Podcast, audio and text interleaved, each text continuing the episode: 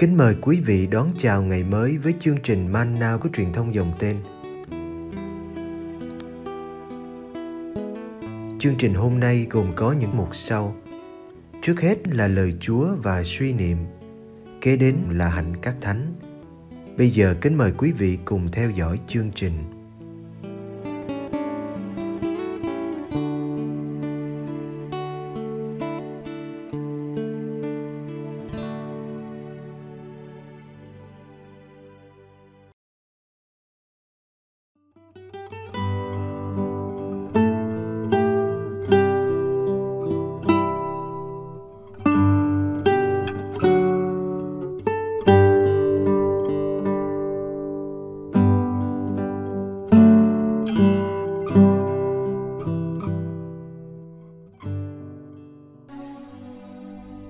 Giêsu chữa đứa trẻ bị kinh phong.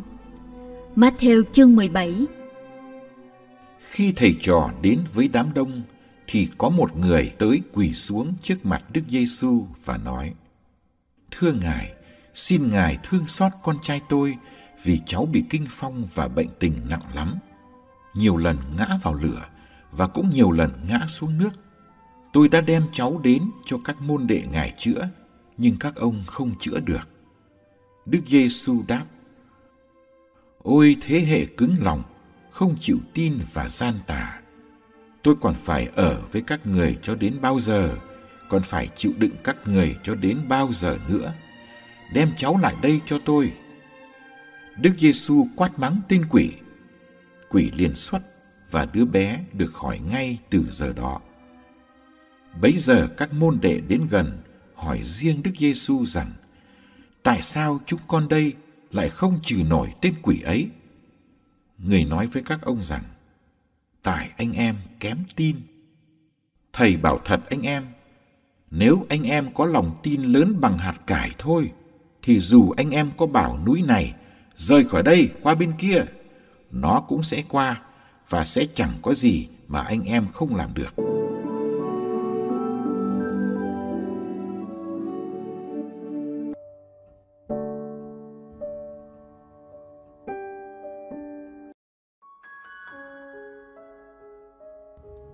Thầy Giêsu và ba môn đệ xuống từ trên núi, nơi thầy mới hiện dung. Bốn thầy trò gặp ngay một đám đông.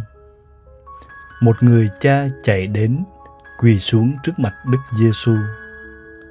Ông này xin Ngài thương xót đứa con trai của ông bị kinh phong nặng lắm. Những mô tả của ông về bệnh tình của con đúng là triệu chứng kinh phong Cậu bé không làm chủ được mình, dễ ngã vào lửa, vào nước. Tính mạng cậu lúc nào cũng bị đe dọa.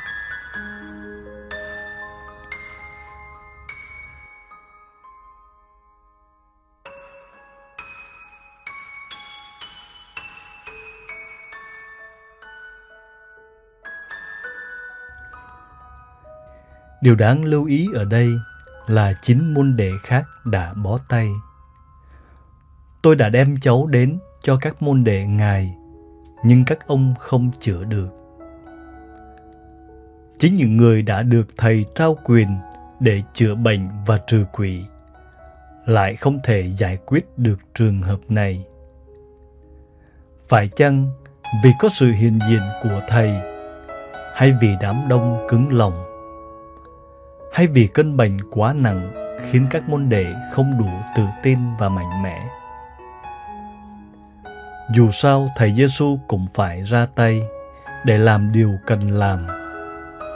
Với thái độ hơi mất kiên nhẫn, Ngài đã trách móc đám đông. Ngài gọi họ là một thế hệ không tin và gian tà. Đức Giêsu thấy mình vẫn còn phải ở lại với họ và chịu đựng họ đem cháu lại đây cho tôi. Đức Giêsu quát mắng quỷ.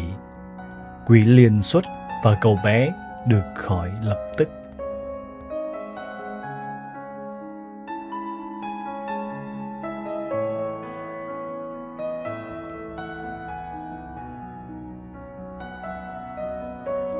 Các môn đệ hẳn bối rối và xấu hổ vì không đuổi được quỷ. Chắc họ cũng ngạc nhiên vì thấy mình thất bại trong trường hợp này. Tuy họ đã thành công trong nhiều trường hợp khác. Họ chờ lúc riêng tư giữa thầy trò để hỏi lý do tại sao. Câu trả lời của thầy Giêsu ở đây là khá rõ ràng. Tại anh em kém tin. Kém tin là một từ đặc biệt chỉ có trong tin mừng Matthew. Từ này được dùng nhiều lần. Người kém tin là người có lòng tin nhỏ bé, chứ không phải là hoàn toàn không tin chút nào. Nhưng lòng tin nhỏ bé này thực sự cũng chẳng đem lại hiệu quả gì. Nó chưa đáng được gọi là tin theo đúng nghĩa.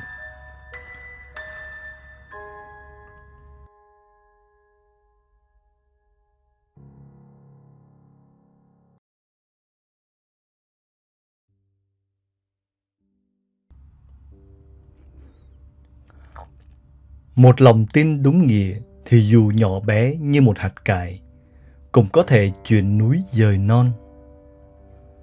Chỉ với lòng tin nhỏ như vậy, sẽ chẳng có gì mà anh em không làm được. Dĩ nhiên, câu này không có nghĩa là họ làm được mọi sự. Các môn đệ chỉ làm được những gì liên quan đến việc loan báo nước trời – như chữa mọi bệnh hoạn tật nguyền và trừ quỷ. Họ chỉ làm được phép lạ khi người bệnh có lòng tin và khi việc họ làm nằm trong ý định của Thiên Chúa. Những thừa tác viên của giáo hội nhiều khi thấy mình bất lực trước sự dữ. Chúng ta cần xin Chúa thêm cho ta đức tin để có thể chuyển được những đồi núi nơi lòng con người hôm nay.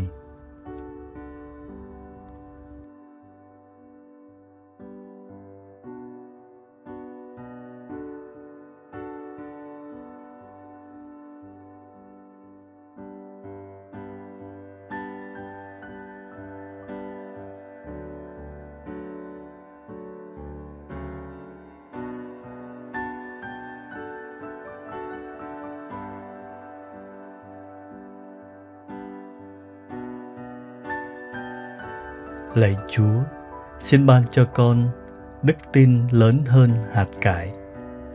Để con làm bật rễ khỏi lòng con những ích kỷ và khép kín.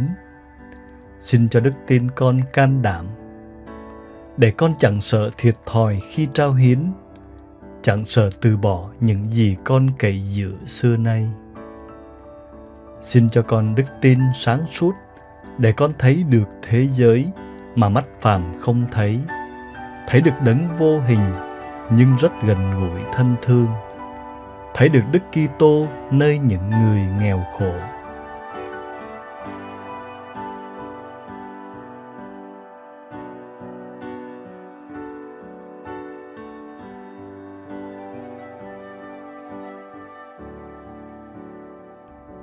Xin cho con đức tin liều lĩnh dám mất tất cả chỉ vì yêu Chúa và tha nhân.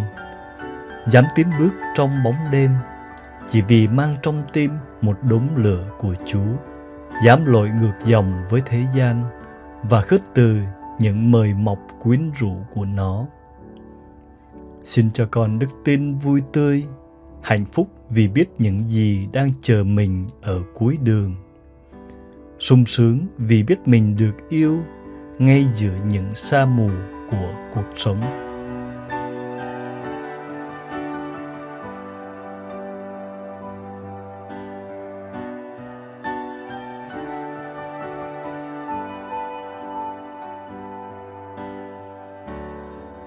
Cuối cùng, xin cho con đức tin cứng cáp qua những cọ sát đau thương của phận người, để dù bao thăng trầm dâu bể con cũng không để tàn lụi niềm tin vào Thiên Chúa và vào con người. Amen.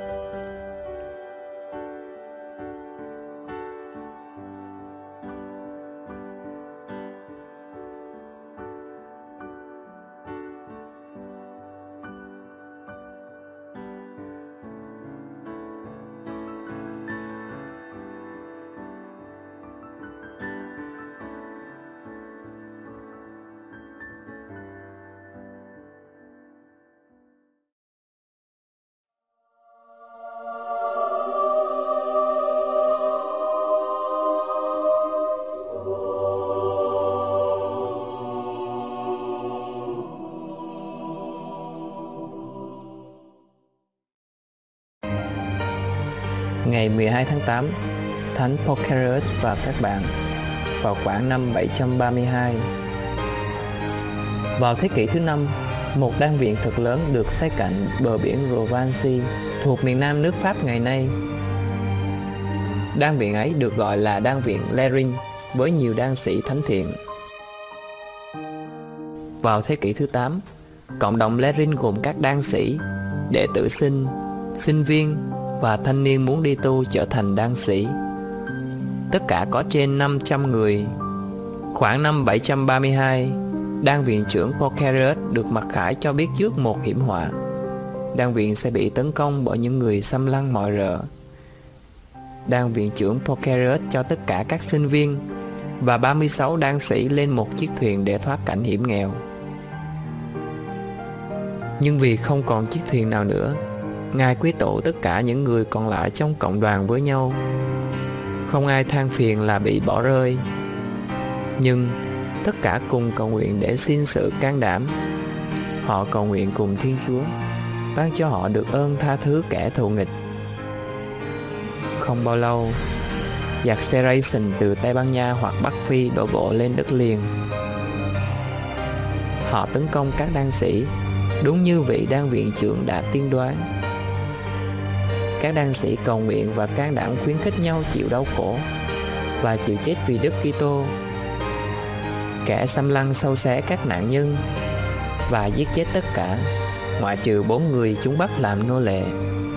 Thánh Porcerius và các đan sĩ ở Lerin đã được phúc tử đạo vì Đức Giêsu Kitô.